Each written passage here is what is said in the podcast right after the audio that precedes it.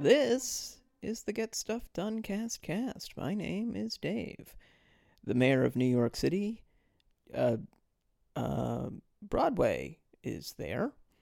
Eric Adams had a podcast. The only person who listened to it was a dog walker in Queens named Dave. Hi. If you're new, welcome. If you've been listening for a bit, welcome back. Either way, the deal with this project is I became aware that Eric Adams, the insane person who is the mayor of New York City, has a podcast called the Get Stuff Done cast, and also that developing an audience for that podcast was not amongst the stuff that was getting done. Quite literally, no one was listening to it, partially due to why would anyone spend their time that way, but at least partially due to no one knowing he had a podcast. So I started listening to it, and beyond being a bad podcast, which it is, it's a revealing look at Eric Adams and his personal failings, which are currently mapping pretty well onto his mayoral failings. The mayor, however, stopped recording new episodes of his podcast a few months ago, roughly around the time the FBI took his phones and tablet from him. There's an ongoing investigation into his very normal campaign and the very normal amount of money that came into the campaign in very normal ways that seems to have very normally financed that campaign. I don't know why he stopped recording that podcast or if it'll come back at some point. There seems to be something screwy going on with his mailing list as well, which I'm on, but I haven't been getting updates. I'd be unsurprised to learn that he's been recording new episodes this whole time, but that no one has noticed there's a glitch uploading them or something, because, again, no one ever listens to them. But, for whatever reason, we've been without new episodes of his podcast to unpack, which makes this a good time, if you're new, to go back and listen to some of the episodes I recorded in a fever haze last November when I thought the mayor's arrest was imminent. I was clearly wrong about that, but I think I'm correct that one, there's a lot about why Eric Adams is a really bad mayor that's revealed by his podcast. And two, you shouldn't really have to listen to his terrible podcast to learn that stuff. So if you'd still like to learn about him, three, listen to some of the episodes that I recorded about his terrible podcast if you haven't yet. If that's you, just hit pause and go back to, and listen to past Dave, and present Dave will be here waiting patiently when you get caught up. Speaking of catching up, it's also a good time to catch up on some of the news that the weird bad mayor has made as we've moved from 2023 to 2024. A great deal of noise was made towards the end of the year about the budget, as Adams used his discretionary powers as mayor to slash funding to just about every sector of city government. These were like historic cuts, and they were sudden. One week things were normal, and the next agencies were preparing for Armageddon and issuing press releases about possibly being unable to meet their mandates, while the mayor was saying that this was absolutely a necessary step to save the city from a sudden fiscal implosion. And then, as the new year began, he more or less claimed he'd found a bunch more money, so a lot of it wouldn't happen. And then he stopped talking about it at all and went back to screaming about immigrants. From where I sit, dog walker, it's a confusing mess, and it's not clear to what extent that's by design. No one that I've read has done an analysis of what has actually been cut, what cuts were then actually restored, and what cuts were made but relaxed without full restoration. For example, Adams is claiming that he saved Saturday library service, which somewhat ignores the fact that he cut Sunday service and that he threatened to cut Saturday service but never actually did. Will Sunday service come back someday, or will Saturday service once again be on the block when the next round of budget negotiations come? It's beyond my ability to really parse, and unfortunately, it seems to be beyond the resources of local reporting to figure out, at least based on what I've seen. Not to say that this is the fault of the reporters who are trying their best, more that it seems impossible to know what will happen until it does happen, and also these days most reporters are unfortunate to work for outlets that hate news. What is clear is that the mayor seems to have set fire to a bunch of political goodwill to wind up at best back where he started, and where he started was pulling numbers in the toilet, and maybe he's about to get arrested.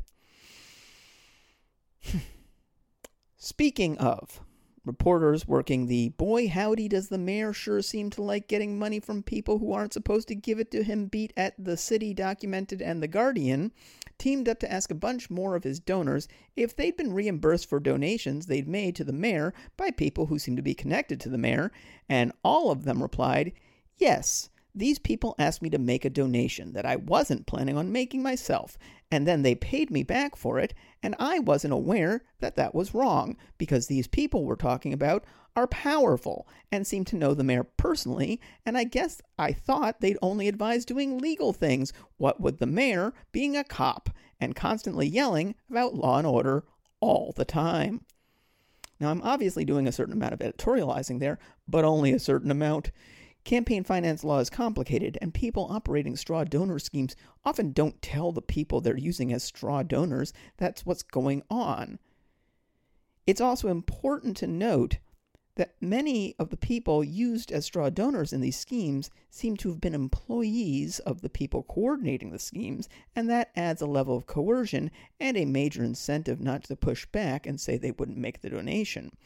As we've discussed in the past, the use of straw donors can allow foreign nationals to donate to campaigns legally, but also in New York City, donations by city residents of up to about $2,000 are multiplied up to eight times by the city. So, if person X wanted to, they could gather a bunch of people, say 10 of them, get all 10 to donate 2K to person X's preferred candidate, and person X could then reimburse those small donors out of person X's pocket that 20K would be multiplied by 8, becoming 160K. Whereas, if person X just donated their own 20K, the max matched would be their individual 2K, which would only enrich person X's preferred candidate if person X gave that 20K on their own by the matched $2,000, which would become $16,000, and then the $18,000 on top of that, that was the rest of the $20,000 donation. I think that's $34,000, but I went to school for theater. I, math, not good at it. And anyway, the people these reporters found sure sounded like they were part of a pretty obvious effort to spread large donations from individuals connected to the mayor out to many small donors and thereby multiply the values of those donations many times over which is not strictly speaking legal. And if it was this obvious, it's a little hard to believe that the mayor, or people close to him, some of whom sure look like donation bundlers in the story, were unaware of it. If for no other reason, then there's no reason to do a powerful person this illegal favor unless they know you did it. That's how you turn your money into a powerful person who takes actions on your behalf. But mm, maybe it's nothing. I mean, it's not like a personal friend of the mayor's who first met him back when they were both cops pled guilty just last week to arranging straw donors for his campaign. Here's where I note that the mayor himself has not been formally accused of a crime, and that it's possible that the mayor's old friend really just wanted him to become the mayor. So he just did this out of the goodness of his heart and didn't tell the mayor about any of it, and maybe he didn't even know it was illegal at the time he did it. And if you believe that, uh, for your own safety, please don't try to operate anything more complicated than a screen door. In other news, Adams showed himself to be a master of the type of behind the scenes politicking that mayors may find distasteful, but that generates results when the city council overrode two of his vetoes. Uh, oh, uh, the other thing. He's a he's a he's a master of the thing where you don't do any of that behind the scenes stuff and instead you do a bunch of fear mongering about what a veto override would do to the city, call the council a bunch of names in public to the media, literally have your deputy chief of staff steal the chairs from reporters during a press conference with the council, say the public advocate doesn't understand what New Yorkers go through because he lives on a military installation, though it's one in, that's in New York City proper, which Eric Adams' home in Fort Lee, New Jersey is not. And rather than getting some private FaceTime with potentially ra- wavering members of the council. You spend your nights partying at Zero Bond or an illegally built party shed at a buddy's restaurant who just happens to be the brother of the police commissioner, or for some reason screaming about it at bar mitzvah in Queens, which he was probably invited to. But I like to imagine Eric Adams just barged in. It sounded like this. We cannot handcuff our police. We don't want them doing paperwork. We want them to be protecting the people of this city. So it's time to stand up together. This is our line in the sand. So if you support the people of this city, if you support the protection that you deserve, this is our opportunity to say to people who think that they're going to hijack our city with their way of life and narrative. Not in our New York, not in our city. Let's stand and get united. Congratulations.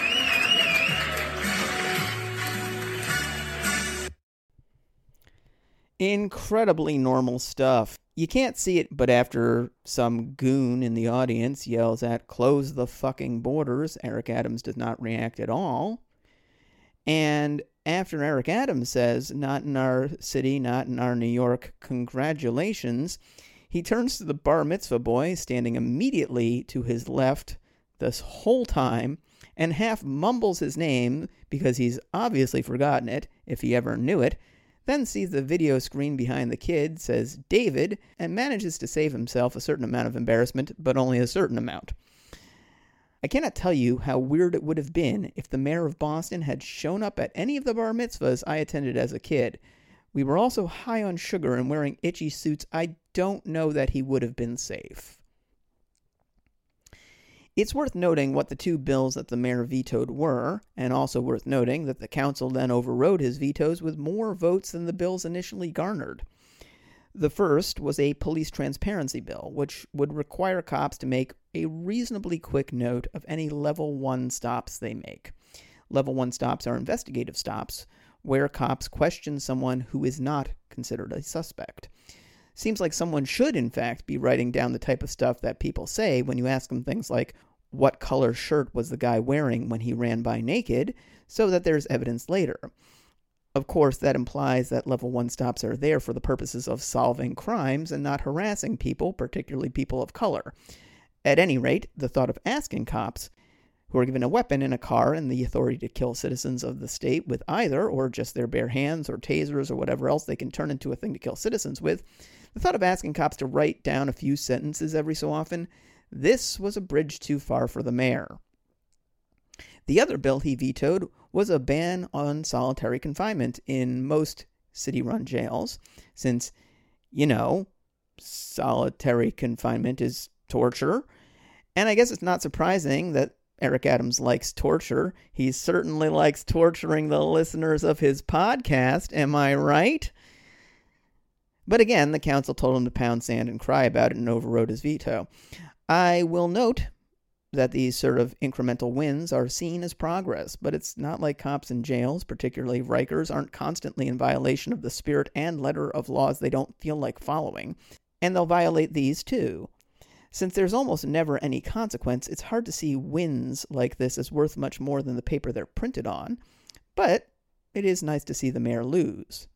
We have to take our pleasure where we can find it. Going back in time a bit, in September, Eric Adams held two different media events, during which he presented the Knightscope K5 security robot to the city, which he promised would become a vital part of policing. The robot is about 5 feet tall, records video on four cameras, and can move at a top speed of 3 miles per hour. It was pressed into service in the Times Square subway station and immediately stopped all crime there forever.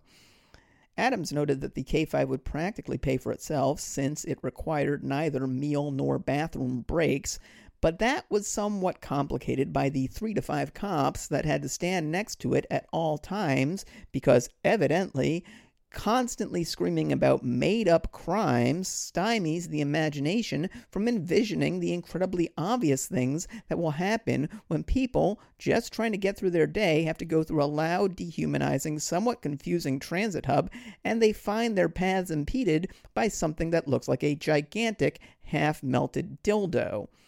The robot, which could not navigate stairs, spent most of its time completely still and or plugged into its charger. It has been decommissioned. There were no flashy press conferences to that effect. And there's a thing that happens with stuff like this where people take an arch but also semi condescending tone towards men. It's almost always men in power when their futuristic tech doesn't work out, boys with their toys and all that, as if the boys, or more properly, the extremely powerful men, don't know that this stuff won't work or that they want it to work at all.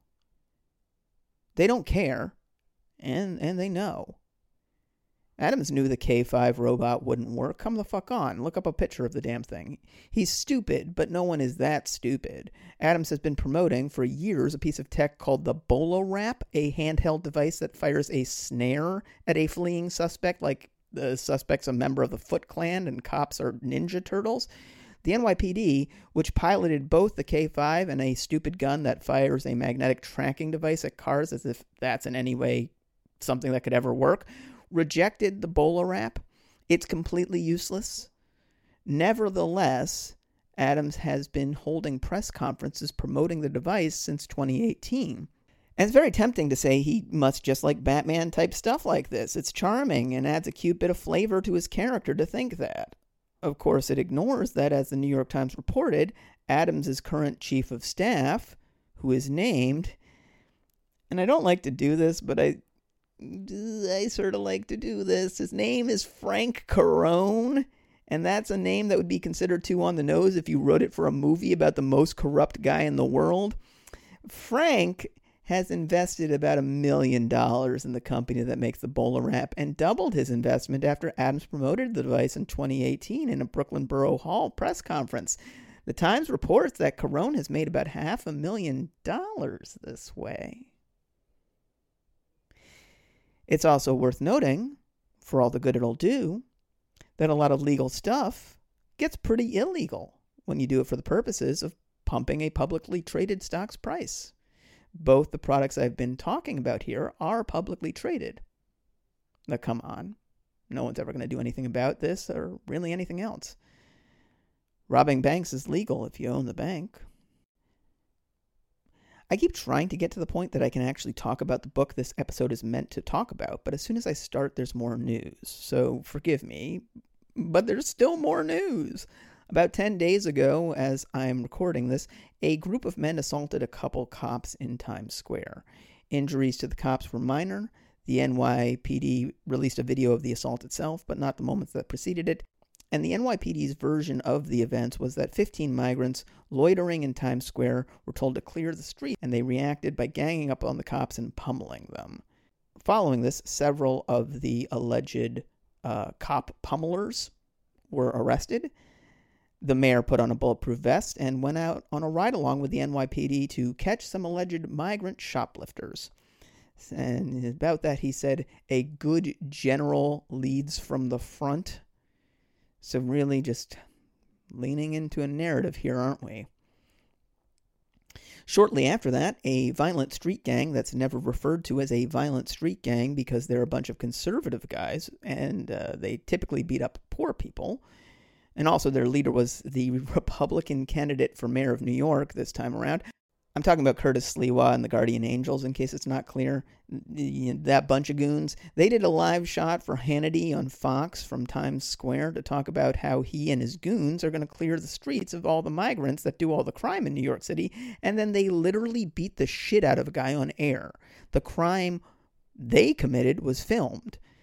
And while they claimed they were brutalizing a shoplifter who was also a non citizen, as if either of those categories are reasons to be assaulted by vigilantes or that that makes the assault by vigilantes legal, it now appears that the reason they beat the guy, who was an American citizen, not that it matters, was that he was loudly calling them what they are fascist brown shirts while they were trying to lie about the state of the world for political clout on a TV show hosted by a fascist brown shirt.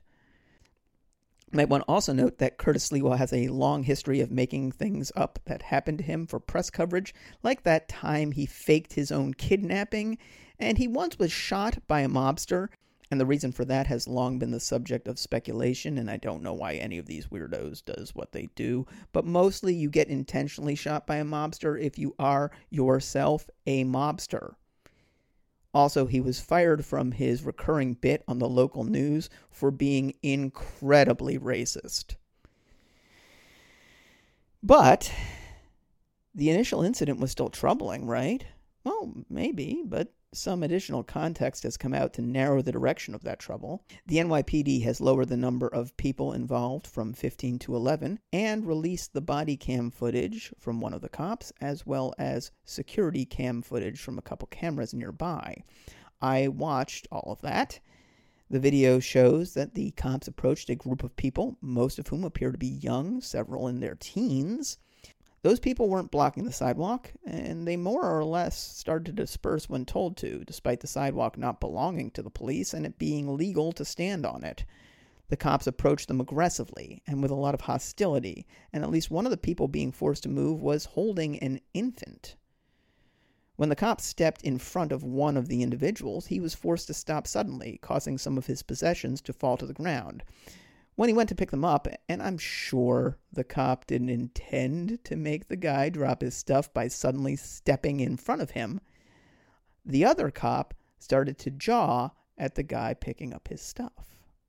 The individual finished picking up his stuff, kept moving, and loudly said that one of the cops looked like Ugly Betty, which is a devastating burn.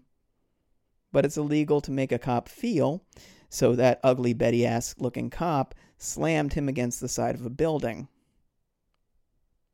And that's when the rest of the people the cops had been harassing defended that person. They also stopped defending that person long before actual harm was done to the cops, who, as soon as the incident is over, the video shows get right back up. Now, look, do I love violence? Sure, I'm an American. I adore violence. But go ahead and, as a civilian, act like the cops did. Tell someone to move, even away from something that you own. Get mad when they do it while making clear that they don't really like you very much. React by slamming them against a wall, and then cry to the press when their friends come to their aid. Shit, tell the cops that story and see if anyone at all gets arrested. If you pop back up as fast as those cops did, those same cops will look at you with the same degree of concern they show when you ask them if they're going to try and find your stolen bike or arrest the guy who was just hitting his girlfriend in front of you. But if it happens to cops, the Post will scream for migrant blood for days. Curtis Sliwa will take the opportunity to get an erection the only way he can. Immediate arrests will be made, and the theoretically unbiased press will publish the police narrative without pushback. And also, it does not matter what accident of birth led these people to have or not have a piece of paper indicating that they are citizens of this country or not, but it's not clear that they were all migrants. Now, I kind of think that they might have been because they seem to be advocating for their God given rights to not have state agents mess with them or their property. You may recall that there was a bit of a war over this issue about 250 years ago in a way that most citizens of this country seem to have forgotten how to do. Bless. All else aside, imagine coming into the precinct the day after a bunch of teenagers fed you to the pavement.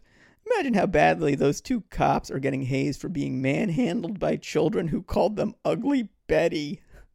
Prayers up. Anyway, that's some, though by no means all of the news since last we chatted.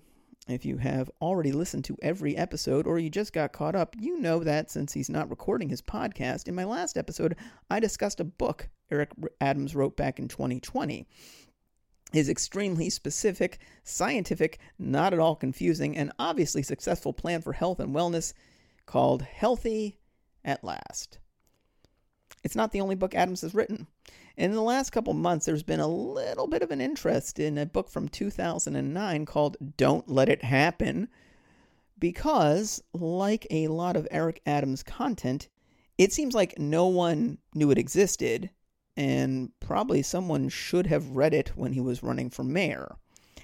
Now that he is mayor, finally, someone did read it a guy named Eamon Levesque, and he put up a review of it on Byline, which went somewhat viral. In the wake of that interest, which arose, to be clear, because a reporter finally got around to actually reading a book the mayor wrote and then simply reporting on what was in that book, Adams said several things about this book, including that it might have been ghostwritten and he even seemed to imply that he never wanted it to be published at all and would therefore have been unaware that it had been. A City Hall spokesperson claimed Adams didn't review the final draft of the book and was unaware that it was being sold. That strains credulity for a number of reasons. Eric Adams's name is on the copy of the book I have. The book was written 15 years ago, and Adams was not a particularly well known person at that point. He'd been elected to the state senate, but was politically unknown to the point that he's credited on the book's cover as being a former police officer, which is to say, a ghostwriter will ghostwrite for anyone who's paying, but he doesn't seem like he would have merited a ghostwriter at that point. It also doesn't really feel like a ghost written book for reasons we can get into later. And the publishing house is a self publisher. You have to tell self publishers that you want them to print the book or they don't do it. The book was quoted by reporters who reported on his campaign for mayor. Clearly, Eric Adams should have been aware of this. Additionally, because those reporters didn't make their articles about how nuts the book is, it seems like maybe someone fed them pull quotes from it, which seems like something only the campaign itself would do, though obviously I can't say that with any certainty. What I can say is that I'm pretty sure he wrote the damn thing, but I obviously didn't witness him write it. I just thought of something and I stopped recording in order to poke around a little bit. It, it took some doing, but I'm a dog walker on a snow day. Though reporters theoretically could do this just as part of having a job that allows them to do research for a living. Anyway, the printer that Adam self published with is called Xulon because why would anything be normal here? But whatever. Xulon recently pulled the page with Adams's book from their website, presumably because Adams told them to stop selling this book that made him look like a weird and unpleasant person. This might lead one to wonder if Xulon in fact did publish the book without his permission.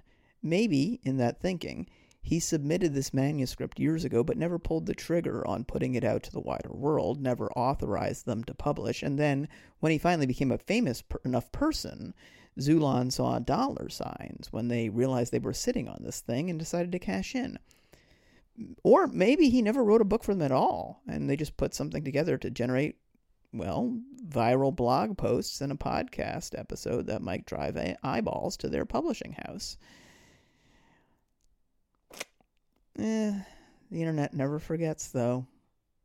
The Wayback Machine at archive.org archived Xulon Press's website on August 29, 2011, when Eric Adams was a New York State Senator, and state senators, as opposed to federal senators from states, state senators are nobody famous. Adams had held the position since 2007 and it's one for which he had so little renown that when he wrote this book two years later in 2009, he credited himself as Eric Adams, retired NYPD captain. So there'd be no reason for Xulon to be publishing in, in 2011 without his express authorization. No reason for Xulon to be making it up in 2011. And in 2011, the page for Eric Adams's book, Don't Let It Happen, is on Xulon's website archive, complete with his author credit. Not to belabor the point, but Adams and his spokesperson are liars. At about 150 pages, Don't Let It Happen is a thin book, unlike Healthy at Last, which is over 250 pages. Unlike Healthy at Last, Don't Let It Happen is an incredibly packed book. It's not really surprising that a wellness grift is heavily padded and light on information and science and statistics and facts or anecdotes that make sense or support whatever the thesis is supposed to be. I'm truly surprised to report, though, that every page of Don't Let It Happen has so much information on it.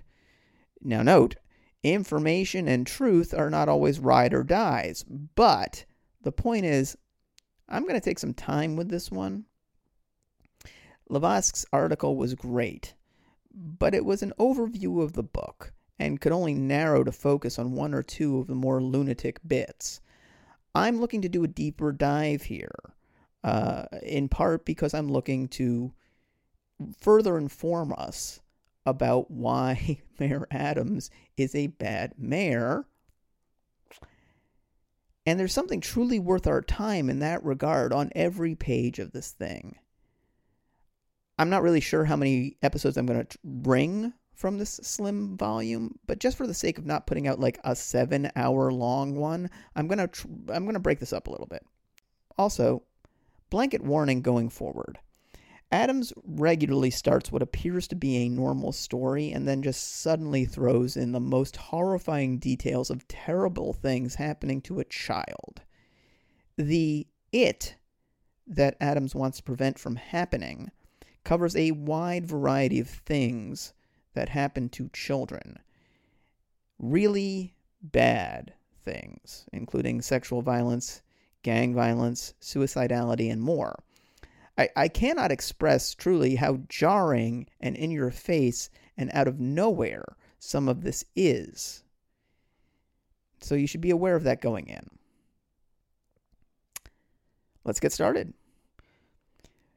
In fact, let's start with the cover, which I encourage you to do an image search of. If you're a careful listener of this podcast or other works I've done, you know that I really enjoy creating audio description of insane images. And rest assured, this is really going to scratch that itch.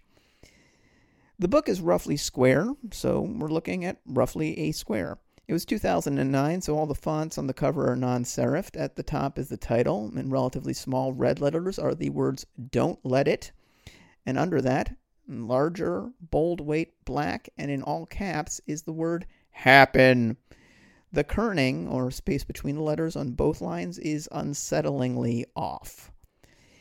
It's not clear why, but the cover is bisected horizontally. The top half is colored slightly off white, the bottom half is colored more or less perfectly white. Below the title is a red plastic box. It's slightly see through and has a red plastic clasp that stands proudly under the two P's in happen. It's a type of cheap clasp that uh, typically fails if the box is turned over or jostled with anything heavy inside. It's interesting what the mind manages to infer. This is clearly meant to be a child's lunchbox, and I immediately clocked it as one, despite the fact that I, on closer inspection, have never seen a child's lunchbox that looked anything like this. I'm not sure that this box exists in the real world or if it's just a photoshopped together Frankenbox. I'm now obligated to make the joke that the Frankenbox is the doctor, and Frankenbox's monster is the monster. At any rate, the box is wider than it is deep or high.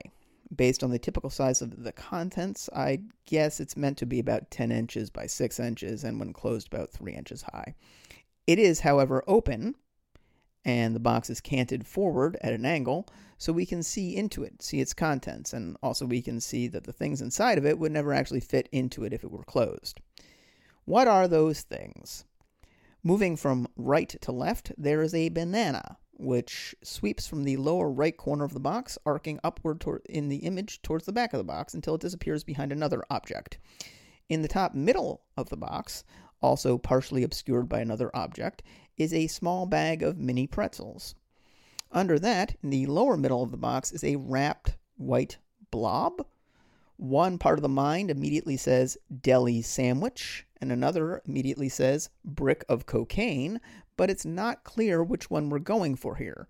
And partially that's because there's one other object in the box, resting on top of the pretzels and mirroring the banana's sweep so that it moves from the lower left of the image to the middle right, passing over the banana and pa- therefore preventing us from seeing that the top of the banana must be breaking through the back of the box because the box is much too small to hold a banana, is a snub nose revolver. It looks like whomever created this image knew enough to remove the branding, but the gun looks like a Smith & Wesson, except the graphic designer either flipped the image or used a left-handed gun. The lever that opens the revolver is on the wrong side. The gun has a shadow around it. None of the other objects in the box do. The box sits in a null bisected space as if it is atop something, but is just floating there, save that it too has a shadow which somehow rests on the nothing that the box sits atop. Under this, in relatively small black type, are the words Eric Adams, retired NYPD captain, and below that are the words Foreword by Tracy Collins, former principal. So that's the cover we are led to believe that this still life is a thing that happens and we must not let it. And apparently, the text of the book will provide the means to divert it from happen. Let's dive in. The foreword is a page long and is by Tracy Collins, again identified as a former principal.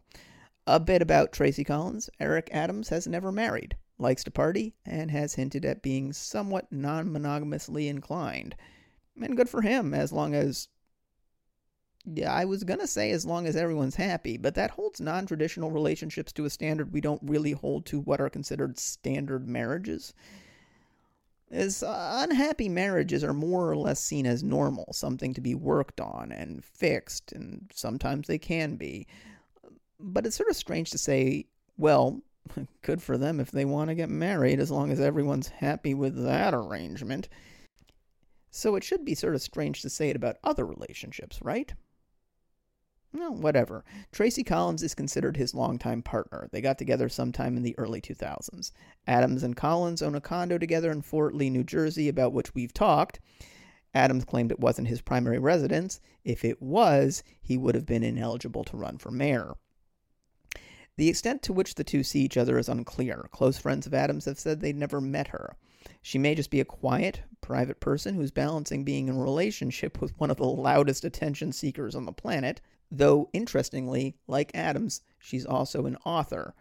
Collins wrote a book called Sweet Promptings for the same self publishing imprint as Adams, and Adams wrote the foreword for that book, which is still on Xulon's website, and he is still credited with that one. Collins has run a minor nonprofit and seems to agree with Adams that sagging pants is a major problem behavior for the youth of today. Hell Gate reports that her relationship to Adams has at least been enriching financially. Quote, in July 2022, Collins even got a promotion and a more than 20% raise at the DOE, going from the Senior Youth Development Director to the Senior Advisor to the Deputy Chancellor of School Leadership a role that did not exist before David Banks, himself Adams's good friend, was appointed DOE chancellor by the mayor. So, what does she have to say about the book we're going to be looking at here in her foreword? A couple quotes. Quote In this book, Eric uses a common sense approach to address the seriousness of topics such as child sexual safety, abduction, crime victimization, drugs and gangs in order to help parents, children, and youth make smart choices about their own safety and well being. It is written in a straightforward manner and contains a unique blend of anecdotes, practical tips, resources, and case studies. End quote. Another quote Now more than ever, keeping our children safe dominates the global landscape. End quote. Well, that's extremely poorly written. Is he addressing the topics or the seriousness of the topics? Is it straightforward or does it contain a unique blend? What could possibly be meant by dominates the global landscape? Eh, this woman is already unfortunate enough to be in a relationship with Eric Adams, so I don't want to go too hard on her. So let's move on to what Eric Adams himself has to say. Up next, we have well, it's called both chapter one and the introduction, and I don't know which it is. But Adams begins by telling us the story of why he wrote this book about a new it's a story about a new principal in a failing school who called a school-wide assembly. In Adams's telling, the school hadn't had an assembly for 3 years because the staff was too scared of the students. If the staff was scared of the students, though, they'd have assemblies all the time. That's when you can get a lot of staff together and stand in the back and watch the students. Back when I was doing a lot of backstage work uh, and technical theater, I used to take music and theater shows to and to schools in New York City. And and the one time we went to a truly bad school, the teachers there used the opportunity presented by what was supposed to be a solo musician performing for a single class to dump the entire school into the auditorium so that they could get a break from their unmanageable classes. At any rate, in the story, the principal holds the assembly. Quote When all the students were seated, she revealed that she intended to give them a new designation. She further informed them that they should ask their parents to use the revised title. The staff members had a puzzled look on their faces as they realized the entire auditorium was hushed. The quiet was broken by further words from the principal. She explained to the students that their new label was scholars. She described what it meant to be a scholar and how she would spend her time as their principal helping them to become smarter, wiser, and kinder. Okay. I went to a suburban high school that's considered very good, although that didn't stop multiple kids from, you know, trying to kill me. Uh, anyway, if you'd done anything like this to us, we'd have torn you apart. But also, the idea that this was ghost written is pretty rich. If I make a habit of pausing for every instance of terrible grammar and word choice in, the book, in this book, I'll need to do an episode for every page. Um, so I'm not going to do that, but just to sort of, you know, initiate us into Adams's way of writing as of 2009. For some reason, the words smarter, wiser, and kinder are capitalized. He uses the word further and twice in three sentences, and one of those sentences, the quiet was broken by further words from the principal, is one of the worst I've ever read. Well, you know, who cares? Some time was wasted and some kids were bored. That sounds like school. Well, strap in because we're going to turn the page, and I cannot express how insane and trigger warning for child sexual abuse what happens next is going to be. Armed with the fact that they are now smarter, wiser, and kinder, multiple kids come forward to accuse one of the teachers in the school of sexually assaulting them. Why now? Well, say the parents of these students, the principal seemed like she was the first person who would take this seriously and the teacher is eventually found guilty and jailed. Adams writes that after he heard the story, he decided to write a book to empower parents and create the same environment that that principal did. Quote, this book will teach you how to notice the early signs that may indicate that your child is being sexually abused, associating with street gangs, doing drugs or alcohol, or carrying a firearm, Near the conclusion of this book, I examine the painful topic of teenage suicide and the signs that your child may be having suicidal thoughts. End quote. This is a weird pull, but follow me. I've watched a lot of Walker, Texas Ranger, because you may by now have realized I hate enjoying my free time. Walker, Texas Ranger, is a show that posits that there's no social problem that cannot be solved by liberally applying Walker Texas Ranger. Walker, a Texas Ranger, played by Chuck Norris, exists in a world that actually does run on these rules. And so, in the episode A Silent Cry, which is somewhat infamous amongst Walker heads, Walker comes to the aid of a woman who has slipped roofies at a bar and assaulted. The way he does this is to barge into a group counseling session of rape survivors, yell at this woman that she needs to tell him what happened, and enlist her as a cooperative witness, at which point her rapists try to murder her and burn her house to the ground.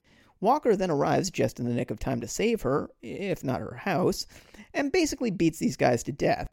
And because this is the Walker averse, those are the correct outcomes a woman who, in our universe, would have been repeatedly re traumatized by Walker shrieking at her in a therapy session and then causing her to be nearly killed and lose all of her worldly possessions, is instead healed by these events.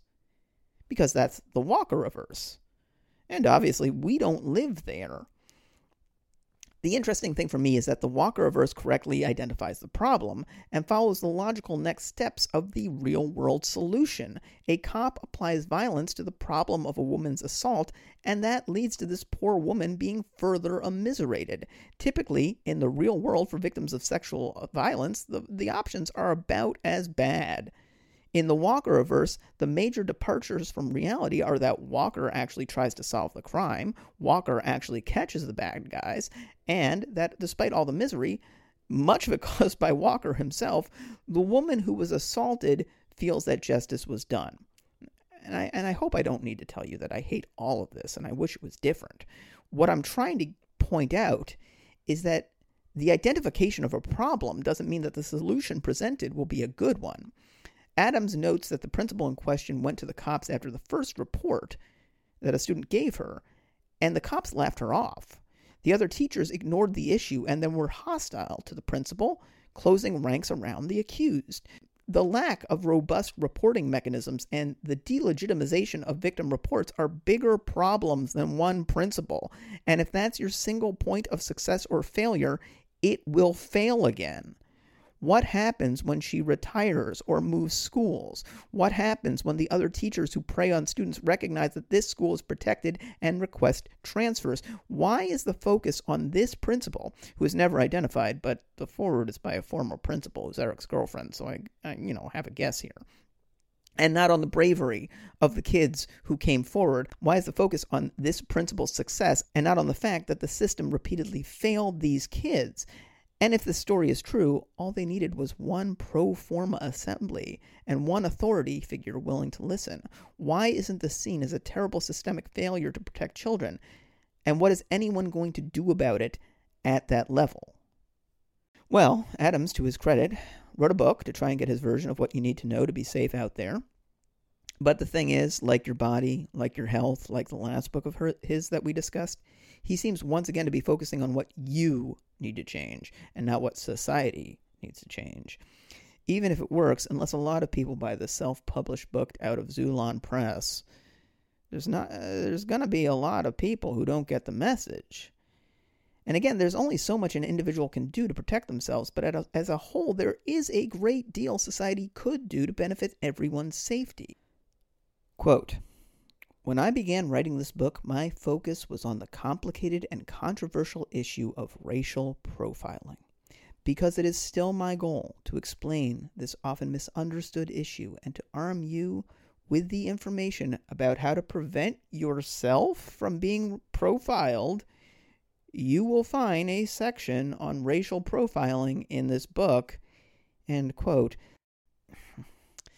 the way you prevent yourself from being racially profiled, since you cannot change police perception of your race or its profilability, is that we all get together and we stop cops from racially profiling people. Or we find another way to achieve society's needs altogether, since it seems like the current one doesn't work all that great. Moving on. Chapter 2 is called Child Sexual Safety. It's an enormous bummer, and it goes into an almost are you all right, Eric level of detail about the ways in which a child can be harmed by an adult, which I'm going to spare you from. As for what you can do to prevent all that, Adams gives a bunch of tips, and I'm also not going to talk much about them because you've heard them all. They're the ones everyone's told. In fact, Adams, in his book of information, you need to know about it, how to keep it from happening, says this about his tips. Quote, these suggestions come from many excellent law enforcement sources and the American Academy of Pediatrics, end quote. Yeah, that's real hard to find. Cutting edge stuff. It's also stuff that all falls into one of two categories. One, stranger danger stuff, for the very rare cases that a child is threatened with assault or abduction from someone unknown to them. Or two, you can tell me about the bad things that happened to you stuff for things that were already done to a child by someone they know and trust. Since that's the vast majority of this type of assault, it'd be helpful to get some tips on preventing it from happening since this book is called Don't Let It Happen. But those sorts of solutions tend to be along the lines of reorient society to allow much more robust reporting of predators and to give parents a lot more time to be with their kids to keep them safe. It'd be nice if Adams advocated for that sort of thing, but you know, he's, he's not going to be doing that. You know, maybe nothing I've ever seen more succinctly captures this dynamic than this quote. Below is a list of steps you can take to keep your children safe. And then, the first item in that list is this Have your dentist prepare dental charts for your children and request that they are redone at each routine dental checkup. Keep a copy of these charts. So, the advice here is keep your kids safe by hanging onto a way that they can be identified if all that remains of their corpse is their teeth. Beyond that, this chapter sucks and it makes me feel bad, so I'm not going to spend any more time on it. Chapter 3 is called Truancy. It's three pages long, and the way things are going, I'm going to spend about 45 minutes on it. Adams begins by applying his typical rigorous scientific analysis, telling us that, quote, a scholar once described truancy as the doorway to criminal behavior. Adams doesn't name this scholar, but it's fine to just believe anything that a scholar says. You know, just off the top of my head, here is a list of the gateways to criminality that I've been reliably assured over my now 46 years on this earth are the reason for kids doing all the murders that, in fact, are mostly committed by adults. Video games, violent video games, first person shooter video games, pot, underage drinking, underage sex, crack, heroin, crocodile, drug dealers, meth, PCP, Satan, Dungeons and Dragons, the internet, the dark web, online chat rooms, AOL, white vans that drive around the neighborhood, Democrats, the loss of Western values, the destruction of the nuclear family, gay people, trans people, and lead paint. That's just what I could think up eh, in a minute for and and and for what it's worth, I I sort of believe that last one, that that that lead paint one. Look it up. Anyway, I'm sure they finally figured it out. It's truancy. Studies, Adams tells us, reveal the following, and all the data obviously comes from when he wrote this in 2009. You know, if he actually looked that data up then. Quote In New York City, 15% of students are absent each day. You know, it's probably higher now, to be honest, since everyone's coughing all the time. Quote In Los Angeles, 10% of students are absent each day. And you'll note that LA's truancy rate is lower than NYC's, but that hasn't translated into lower crime rates. LA has a considerably worse crime rate than NYC's, and that sort of seems to undercut Adams here. Quote In Pittsburgh, 12% of students are absent each day.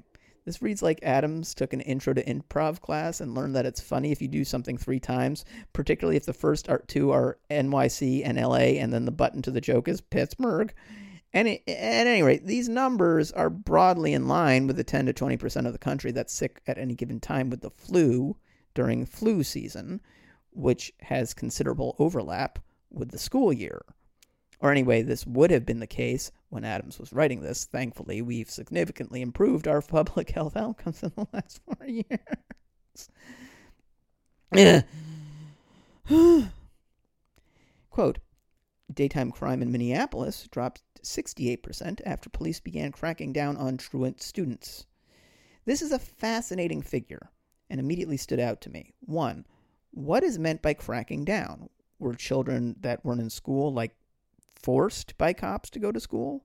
Were they fined, arrested? What was the enforcement mechanism? Two, when was the study done and over how long a period of time? Might the decrease have occurred on the same curve as the decrease of all crime, which occurred approximately when the worst generation to ever exist aged enough to lose their hormonal drives to murder everyone, which happened right around 1995?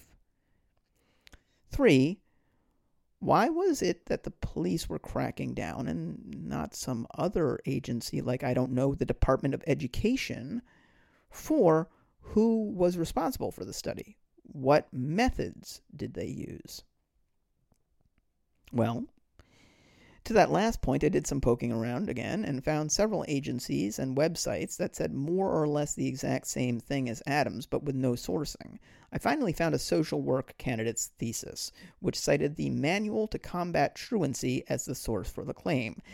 The Manual to Combat Truancy was a report created at the federal level as a joint project of the Department of Justice and Department of Education in 1995. It's nine pages long, and it doesn't have footnotes or endnotes. On the first page of the report is the sentence quote, In Minneapolis, daytime crime dropped 68% after police began citing truant students. That's it. No link to a study, no further discussion of the statistic, no timeline, explanation, methodology, That is the only time the word Minneapolis appears in the text at all. The trail dead ends there. Adams repeats this virtually word for word without citation. Directly under that in the report is the claim that, quote, in San Diego, 44% of violent juvenile crime occurs between 8:30 a.m. and 1:30 p.m., which is also directly under the stat about Minneapolis in Adams's book, repeated virtually word for word, and no, there are no citations or endnotes in Adams's book. Adams then presents a list of vague recommendations in bullet point format that he admits he is just reprinting from the Department of Education, many of which also appear with slightly different language in the Manual to Combat Truancy. These are all things like a message should be sent to students that truancy won't be accepted, and create incentives for parents and students, and involve local law enforcement. So they're all very vague and also not particularly things that parents, the theoretical audience of this book, can do. The, these are pieces of advice for administrators and government officials, and not to belabor the point, but this is the sort of thing a ghostwriter would catch and fix. They might not catch plagiarism, though. I'm not sure how much of a gray area it is to more or less reprint a federal report like this. You're, you're probably expected at least to cite the report, which Adams does not. So that was chapter three, and I'm going to wind this episode down here. We're only about 30 pages through this damn thing, and because the book publisher didn't understand that you typically start the numbered pages when the author starts writing, which is to say you don't include the foreword or table of contents or title page, we've only gotten through about 18 pages of this monstrosity. Well, plenty to look forward to then. As always, I recommend reading and financially supporting the city and Hell Gate if you can. They're two local news sources that are fantastic. If you like this episode or you thought it was interesting, you want to hear more, the best way to make sure you do so is to hit subscribe on whatever podcatcher app you're using to hear my voice right now. The best way to let other people know about it is to tell a friend. Please tell a friend. And if you want to rate or review it, you, you, you sure go go ahead. I don't I don't think that works, but you know I'm not here to steal your joy. Transcripts of the show are available at stuffstuffcastcast.wixsite.com slash stuff transcripts. I would love to hear from you. You can email me at stuffstuffcastcast at gmail.com. Really, please reach out. I would love to know what those of you who are listening to this are thinking about it. And my thanks as always to John Coyne. Until next time, bye.